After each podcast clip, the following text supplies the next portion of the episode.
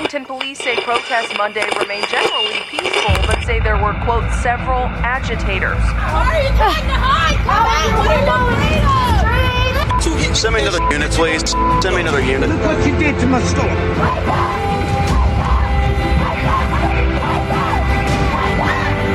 This is a movement, I'm telling you. They're not going to stop. You and I have a rendezvous with destiny. We'll preserve for our children this, the last best hope of man on earth, or we'll sentence them to take the last step into a thousand years of darkness. All right, welcome back to Into the Fray. You have to forgive my voice this week. Every time the weather changes, I get really bad allergies, and then my voice sounds like I have a cold.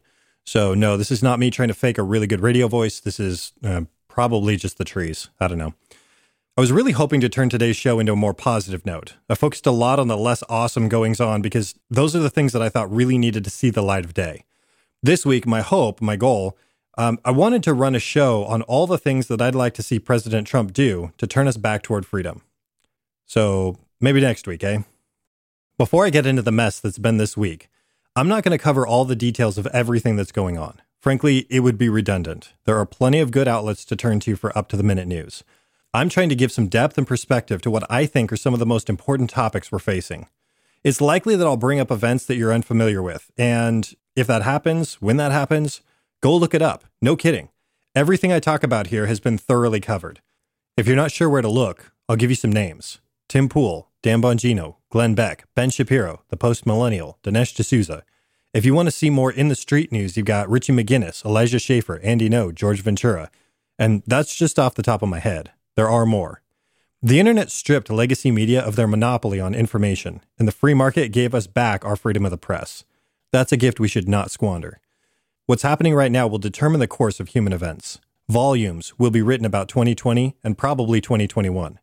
This election determines whether America is choosing self determination and rejecting corruption, or whether America is choosing corruption, socialism, and, as F.A. Hayek put it, the road to serfdom. The monumental effects of this year should not be underestimated. Consider some of the seemingly minor events that have changed the course of human history in the recent past. The choice to financially back the Entente, the allies of World War I, led to a fiscal interest, maybe even an imperative, to overcome the Central Powers or the massive loans we issued would have been a total loss and imperiled our financial stability as a nation. Our subsequent involvement in the Great War completely changed the course of European power politics, enabled the Entente nations to take out their wrath on the Germans, and set the stage for World War II. Not bad for a few bankers and policymakers, right? I believe it was Obama who said, Elections have consequences. That may be the only truthful statement he made while in public office. Elections absolutely do have consequences, and thanks to the internet and the ease by which information is now communicated, the tone, at least, of those consequences is fairly predictable. Look at what a candidate says in smaller events when they don't think too many people are watching. Look at who supports them and who's against them, and look at what those people espouse. The election of Franklin Roosevelt led the United States into a socialist pit that kicked the legs out from under our market economy and put regulations and programs in place that we still suffer from today. This is a case study in leftist power politics. The Mises Institute published a fantastic article in 1995 that captured the reality of that election.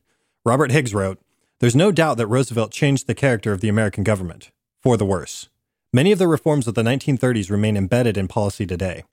Acreage allotments, price supports, and marketing controls in agriculture, extensive regulation of private securities, federal intrusion into union management relations, government lending and insurance activities, the minimum wage, national unemployment insurance, Social Security and welfare payments, production and sale of electrical power by the federal government, fiat money, the list goes on. Think about that. The Constitution was written to put hard limits on government intrusion in our lives.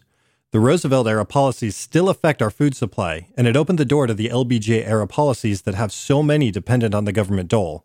In short, it was a transition from people solving their own problems something we're fully capable of doing when given the chance, to the federal government becoming responsible for solving a great many problems that they're ill suited to. The article continues In their understanding of the Depression, Roosevelt and his economic advisors had cause and effect reversed. They did not recognize that prices had fallen because of the Depression. They believed that the Depression prevailed because prices had fallen. The obvious remedy, then, was to raise prices, which they decided to do by creating artificial shortages. Hence arose a collection of crackpot policies designed to cure the Depression by cutting back on production. The scheme was so patently self defeating that it's hard to believe anyone seriously believed it would work. The goofiest application of the theory had to do with the price of gold. Starting with the bank holiday and proceeding through a massive gold buying program, Roosevelt abandoned the gold standard, the bedrock restraint on inflation and government growth. Hang with me on this. I promise this little history lesson matters. It matters a great deal. Back to the article. Having hobbled the banking system and destroyed the gold standard, he turned next to agriculture. Working with the politically influential Farm Bureau and the Bernard Baruch gang, Roosevelt pushed through the Agricultural Adjustments Act of 1933. It provided for acreage and production controls, restrictive marketing agreements, and regulatory licensing of processors and dealers to eliminate unfair practices and charges. It authorized new lending, taxed processors of agricultural commodities, and rewarded farmers who cut back production.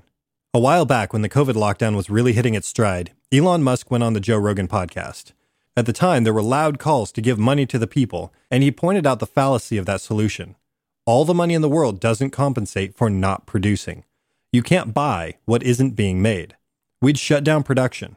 Money is an intermediary for the exchange of goods and services. Shut down those goods and services, kill production and ban interaction, and all the money in the world is worthless. Control prices and you create a mismatch between the value of goods and services and the value of currency. That plays all kinds of fun games with what you are and are not able to buy. Just ask the Soviets. Back to the article. Industry was virtually nationalized under Roosevelt's National Industrial Recovery Act of 1933.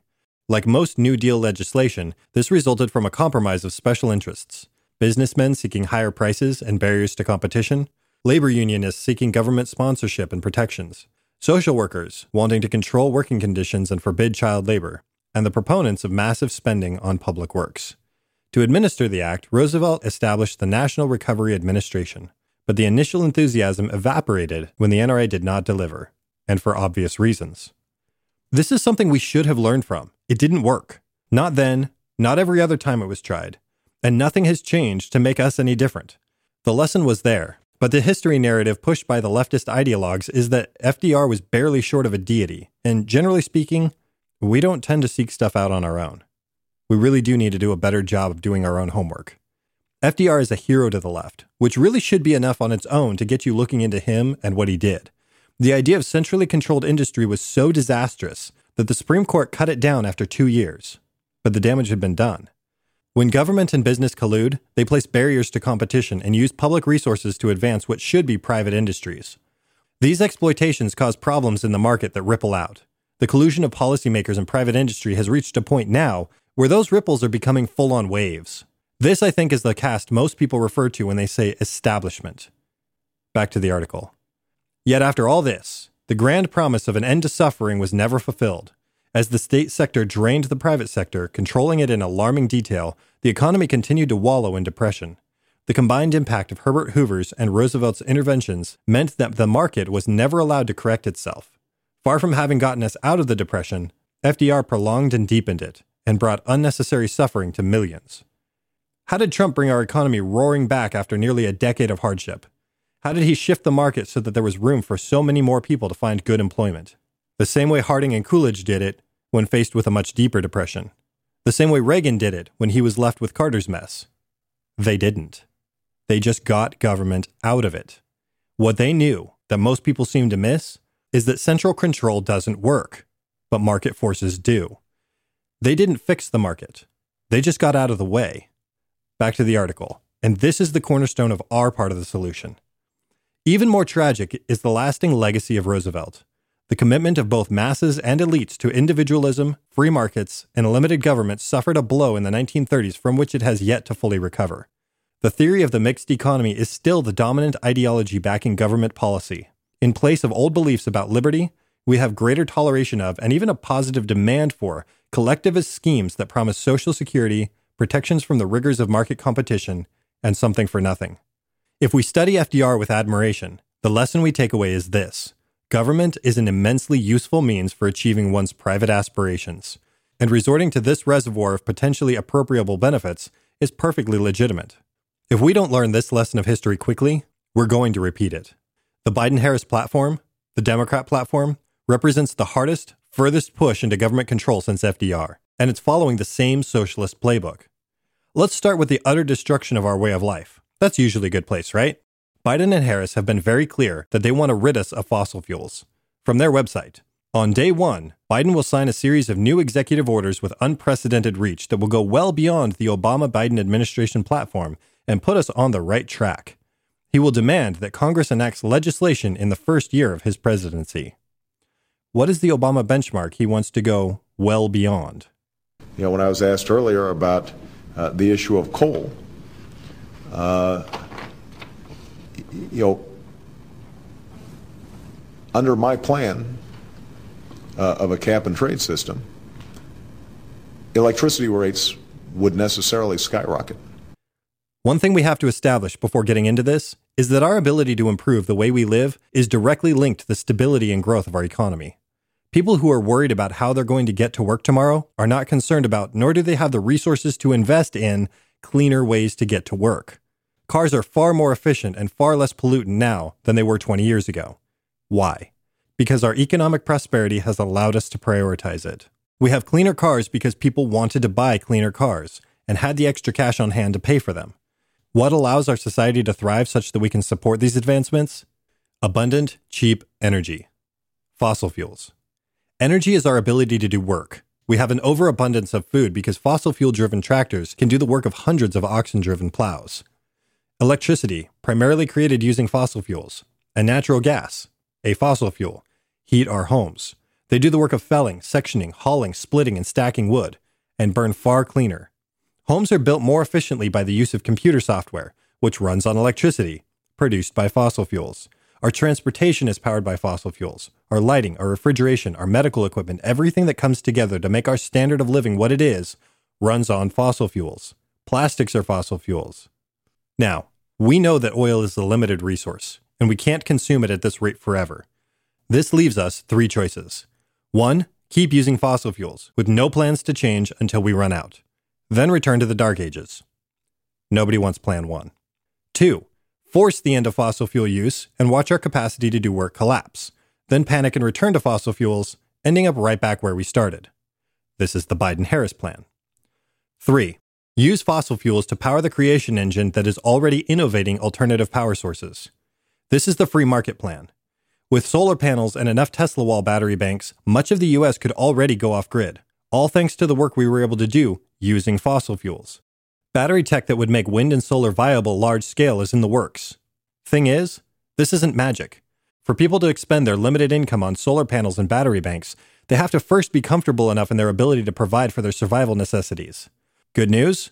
Just as we saw with computers, big TVs, and smartphones, that technology is becoming cheaper as the market adopts it and provides further capital for development.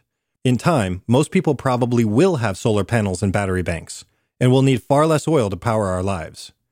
We can do green the progressive way and end up with more Solyndras, or we can do it the free market way and end up with more Teslas. When the private sector fails at something, a few investors lose their investment, and then someone with a better idea tries somewhere else. When the government fails at something, it throws more and more of our money at it. Money it thoughtlessly took from you and from me, trying to make it work. That plan didn't work for FDR, and it didn't work for Obama. The market has to be able to sustain an innovation for it to succeed. The secret to alternative energy is a robust and growing economy. Until we innovate our way out of them, the secret to a robust and growing economy is fossil fuels. The Dems also want to socialize medicine. I don't care how many times Biden says that a public healthcare option isn't socialized medicine. It is. When taxpayers pay for a social program, it's socialized. Social Security is socialized retirement. Medicare is socialized medicine. Welfare is socialized charity. Like it? Don't like it? It's still socialism. What did Obamacare do? It gave the federal government control over the healthcare field. The regulatory authority they gave themselves to implement Obamacare reached into nearly every aspect of the industry. You would not believe the bureaucracy required to keep a hospital in compliance with all the government mandates. When it was first introduced, Obamacare was touted as a public option that would not affect your private insurance. Don't you remember? If you like your doctor, you can keep your doctor. If you like your healthcare plan, you can keep your healthcare plan. Oh, that was until anything about it changed, because Obamacare gave them the power to enforce their designs on everyone. Eventually. It didn't take long before people did lose their doctor and their plan. Biden's website touts From the time right before the Affordable Care Act's key coverage related policies went into effect to the last full year of the Obama Biden administration in 2016, the number of Americans lacking health insurance fell from 44 million to 27 million, an almost 40% drop. I was one of those 17 million people. I was young, I was in good health. I didn't need health insurance to get by. What I did need was rent, food, and gas, and the ability to save a little money so I could breathe. What little healthcare I did need, I paid for out of pocket. In one case, I suffered a pretty serious injury, and it was still cheaper to make payments to the hospital for a few months than it would have been had I paid the insurance premiums for all those years. I was also extremely poor. At the time, I could barely pay rent, and I was suddenly burdened with hundreds of dollars of mandatory insurance premiums each month. Ironically, having health insurance forced on me was actually detrimental to my health because I couldn't afford to eat as well. Medicare for all would be a fully public option, meaning that the government pays every dime, meaning that you and I pay every dime. While insurance premiums would go away, they would be replaced, and then some, by taxes. When it falters and fails, like every other socialized medicine attempt ever, the government will do what it does with every problem throw more money at it. Money they take from us. You can't not pay your taxes. You can not pay for food, or repairs on your car, or a place to live with enough bedrooms for your family. From the Washington Times a report from Stanford University's Hoover Institution found that Mr. Biden's taxation, insurance, regulatory, and energy proposals would, in the long run, reduce full time equivalent employment by about 3%, or 4.9 million jobs. The Biden program would also shrink real gross domestic product per capita by 8%, resulting in a $6,500 hit by 2030 in median income per household. In other words, if you don't lose your job outright, you're going to see a huge drop in income. Back to the article. He hits the economy from three directions at the same time. He punishes work, he punishes investment, and he makes us less productive, said University of Chicago economics professor Casey Mulligan. And people understand from living through the Obama years that Obama just kind of hit you in a bunch of different ways, and it started to add up in the end. Once again, like FDR, the left is trying to lead the donkey by the tail. But they know that. What we have to accept is that this is not ineptitude, it's purposeful. Hillary Clinton herself argued that the path to control wasn't agitating from the outside until the structure fell. It was more effective to get inside and take over. The goal of the socialists is to whittle away societal protections and increase state involvement in private affairs until the masses are left exposed and vulnerable, and easy pickings. Each social program gives the left more access to you and your money, and regulates, controls, another aspect of your life. Make no mistake, if Medicare for All is implemented, it won't be an option, it will become the option. Try opting out of Social Security. Tell me how that works out for you. When they've got healthcare, they'll move on to another part of your life.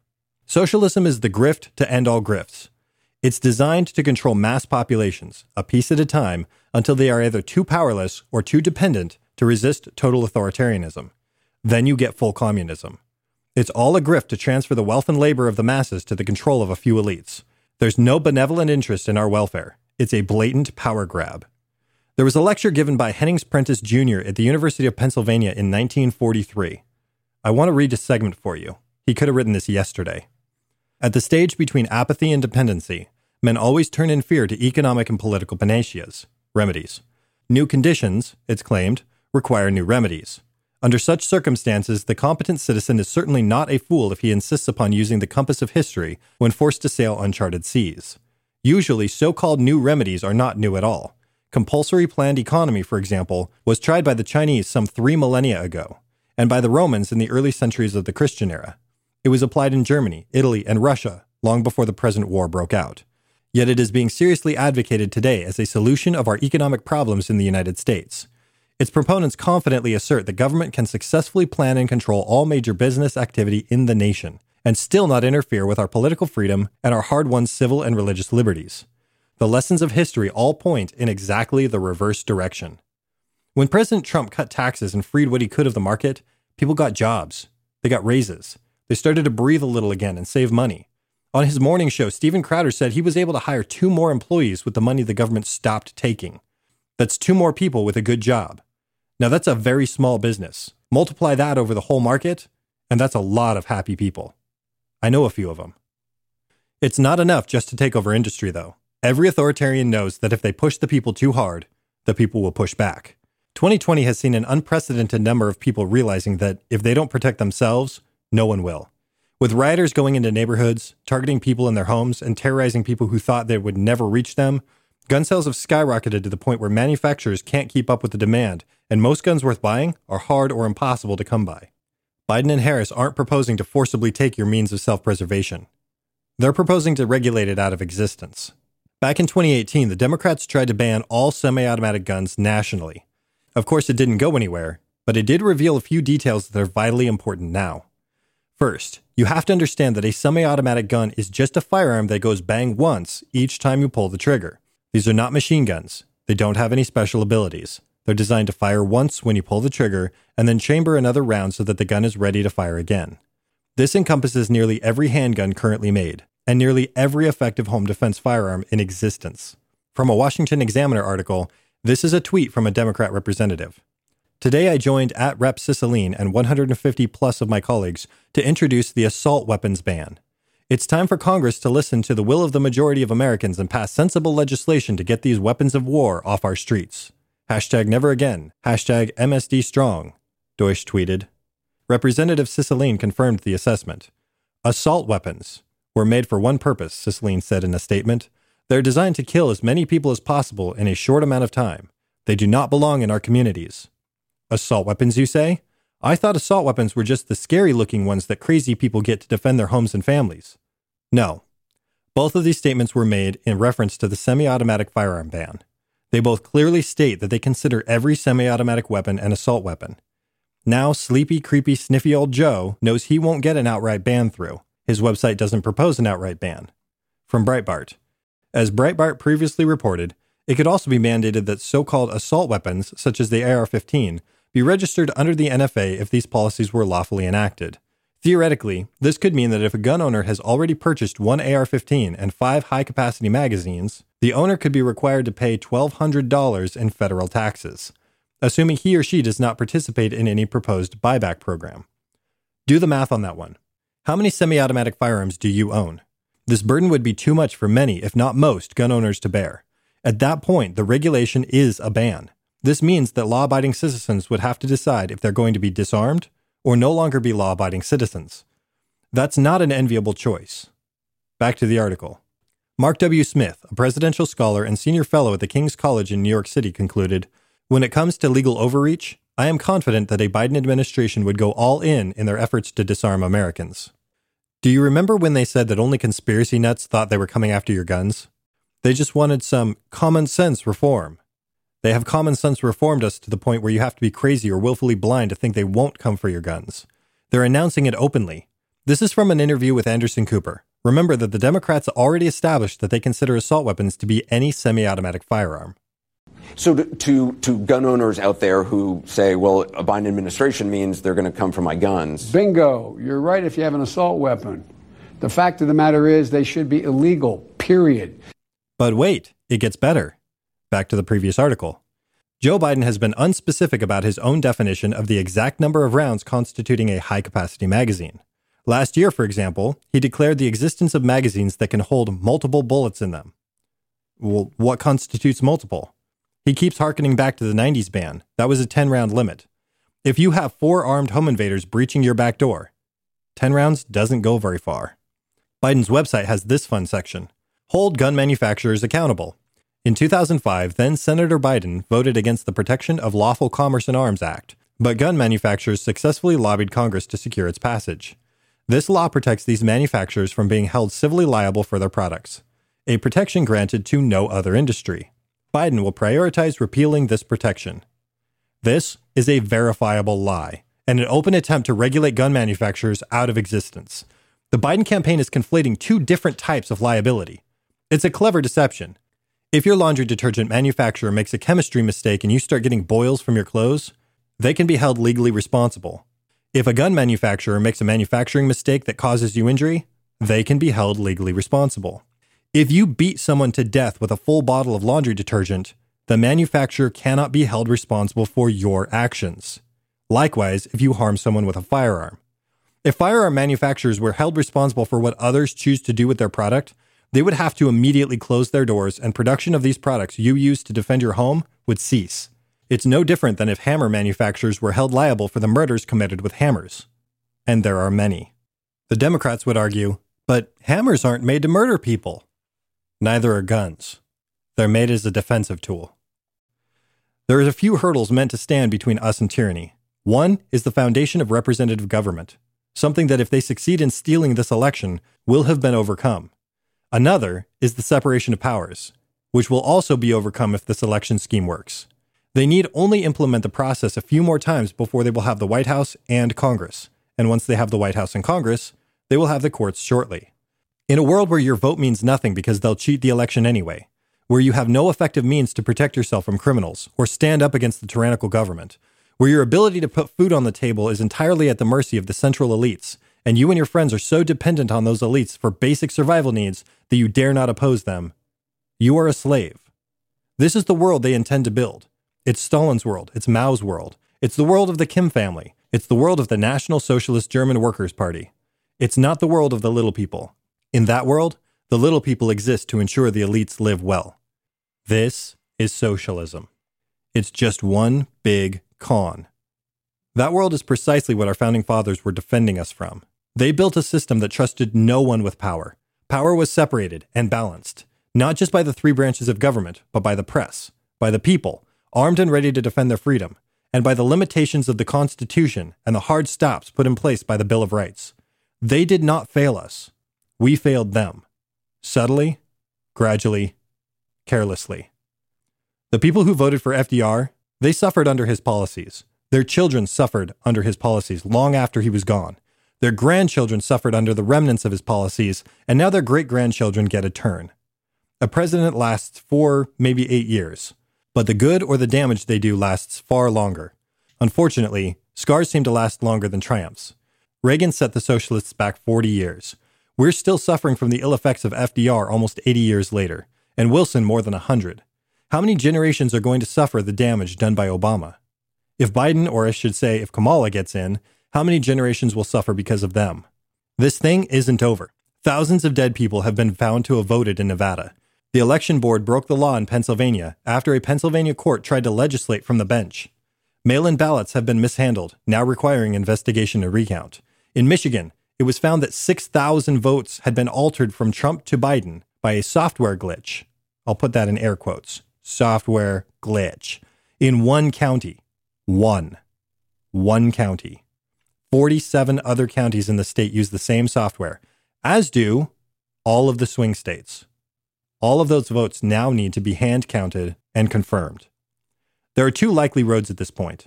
One is that the investigations and recounts blow the lid off the Democrats' attempt to steal this election and the real count comes out. If that happens, it's almost certainly a Trump victory. The fact that every major error, glitch, and mistake has been in Biden's favor tells me we're in for a revealing week. The second road I find likely is that mistakes and fraud are uncovered in the states in question and cannot be resolved. Then I believe the courts will simply invalidate the election results from those states, denying either candidate a victory in the Electoral College, and sending the decision to the House of Representatives. At that point, Trump has the numbers. Public sentiment will likely determine how far these investigations and the court rulings go. There has been an overt suppression of transparency in the ballot count. The so called glitch that magically turns thousands of Trump votes into Biden votes is in software apparently used by a majority of the states. In some precincts, there were more ballots cast than registered voters. These frauds and failures add up to a stolen election, one that can still be remedied by proper investigation and legal discovery. Public sentiment is a powerful force, one which the left loves to utilize. Now it's our turn. There needs to be overwhelming public pressure to do the right thing. This has not been a free or fair election. That needs to be remedied. The left is already mobilizing, preparing for retribution once they are in power.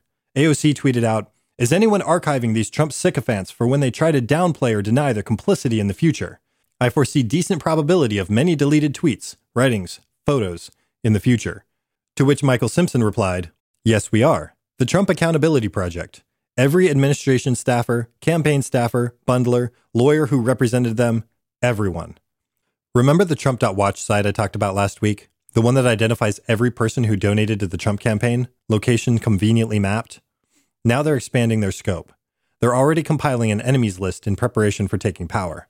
They can't even be gracious in their assumed victory. This is not about representing America. It's not about a better life or a better future. The Democrats have become Voldemort. There is no good and evil, there is only power, and those too weak to seek it. They're compiling an enemies list. They're calling for political retribution. The craziest part is what they accuse Trump and his supporters of is all lies. They're not even bringing legitimate grievances. They just want to hurt people.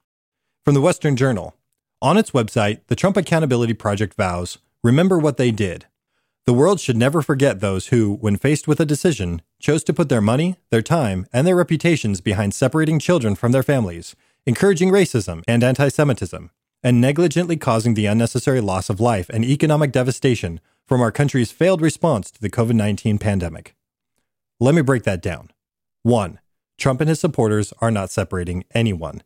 It's a long standing policy put in place to protect children from traffickers and abusers.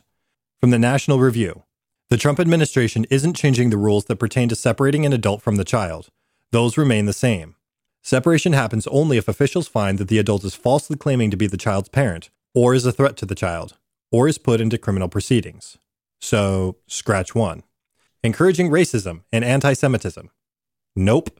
I hear a lot of racist pot stirring from the left, but nothing from Trump and his supporters. The few quotes they have were immediately debunked by just listening to the whole statement. So, scratch two. If you're still fooled by the very fine people hoax, you've come to the right place. Go search the whole statement and then come back. It's going to change your world. It's amazing what happens when people start doing their own homework and find out what's really going on. That's what the whole walkaway movement is built on. When you stop taking legacy media as gospel, the world opens up. Finally, negligently causing the unnecessary loss of life and economic devastation from our country's failed response to the COVID 19 pandemic. Three strikes, you're out. The COVID response rests entirely on the shoulders of the state governors. That's part of the separation of powers. That power rests with the states. President Trump assisted the state governors with everything they asked for, but he was not in a position, legally, constitutionally, to take over and neither will Biden be if he becomes president. We now have a huge stockpile of ventilators they never ended up using. He had the New York harbor dredged to create enough depth for a hospital ship to respond to New York City. A hospital ship that, mind you, wasn't used. The pandemic comes down to a few very important points. One, it was a black swan event. There was no predicting it, there was no preparing for it. Two, per our system of government, the president does not have the authority to mandate a disease outbreak response. That is state jurisdiction. Three, the economic impact of the disease is the result of the state level response. The president does not have the authority to compel states to, or not to, respond in any way. The lockdowns were a state level response, and the consequences of those policies rests with the state governments. Scratch 3. Here is a group, keeping a list with the express purpose of retribution, whose grievances are verifiable lies. Again, we see there is no good and evil, there is only power. That's the left. Buckle up. This is going to be ugly no matter how the election turns out. I'm still confident that when the dust settles from all this intentional madness and confusion, Trump will be on top. But the left is going to make this ugly either way. If they win, they want political retribution. If they lose, they want revolution. I'm not saying they'll get what they want, but they're going to try. The Biden Harris platform central control of industry, healthcare, housing, education, altering production, distribution, earning, and opportunity to ensure that equitable treatment means we all end up at the same place. Also known as communism. Removing gun ownership, regardless how. And these are all part of the Biden plan on his website. They all add up to one thing slavery. When the state controls every aspect of your environment and has stripped you of the means by which to take it back, there's nothing else to call it. Our founding fathers gave us the separation and balance of power. Central control is the antithesis of that gift. They're working as hard as they can to undo the foundations that protect us from people like them, all in the name of wealth, status, and power. The conditions we live in, the freedoms we have, the abundance enjoyed by the average person are abnormal in history and far from permanent. When it comes to government, the bad guy usually wins. History is replete with abusive kings, ambitious emperors, and violent dictators. The average person, the plebs, were generally miserable wretches living in appalling conditions with no hope their lives would improve. We are an anomaly. We were given a system that restrains the avarice of the greedy and the power hungry, but only if we are committed to it. Know where you stand and stand firm. Don't assume that if President Trump comes out on top, that he or anyone else is going to solve our problems for us. This is a national crisis that's been in the works for decades. It's going to take a lot more than just the orange man to fix it. Though, if he really does lose to Commie Joe, things are going to get a lot dicier. We need to restore faith and principle in our lives so that the grassroots are strong enough to change the whole field. Bear in mind, Germany was not the result of Hitler. Hitler was the result of Germany. Washington, Lincoln, and Reagan did not shape the United States so much as reflect it. We have to be what we want our nation to be. The United States is not a collective. We are a massive group of individuals. If we want a free society, we can't just ask DC to give us one. We have to live the principles of a free society. Then, when the sea of people across this nation, or at least a critical mass of them, are living those principles, we will have a free society. Listen to this clip from Jordan Peterson. And some of this is from clinical experience. You know, if you take people, and I've told you this, and you expose them voluntarily to things that they are avoiding and are afraid of, you know, that they know they need to overcome in order to meet their goals, their self defined goals. If you can teach people to stand up in the face of the things they're afraid of, they get stronger.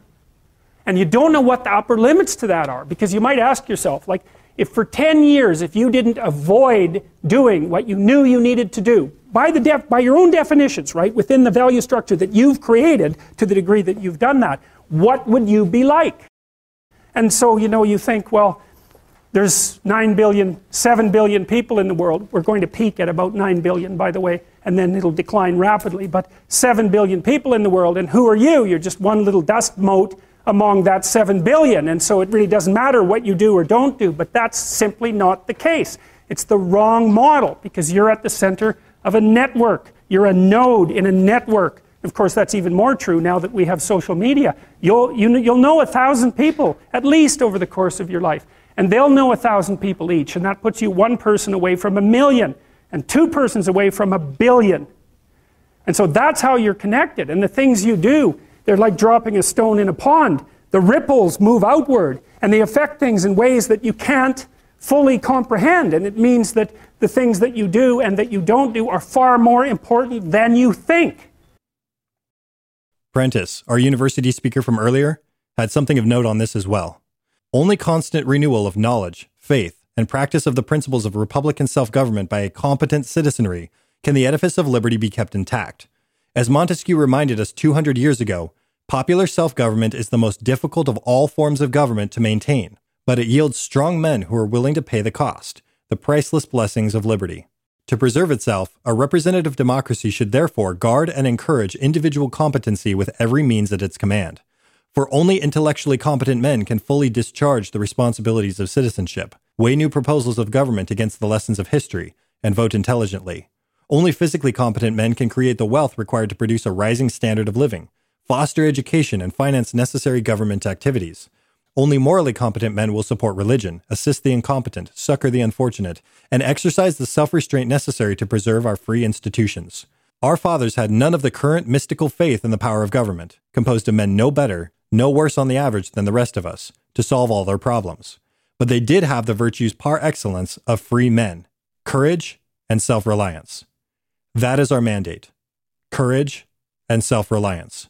We can never have liberty nor live in a free nation if we do not live the principles such a nation is founded on. If we don't master ourselves, the left is just itching to do it for us. This is not a moment to look at the other side and say, they're the problem. It's a time to look at ourselves and ask, what is the problem? As Peterson told us, our lives, our actions affect everyone around us.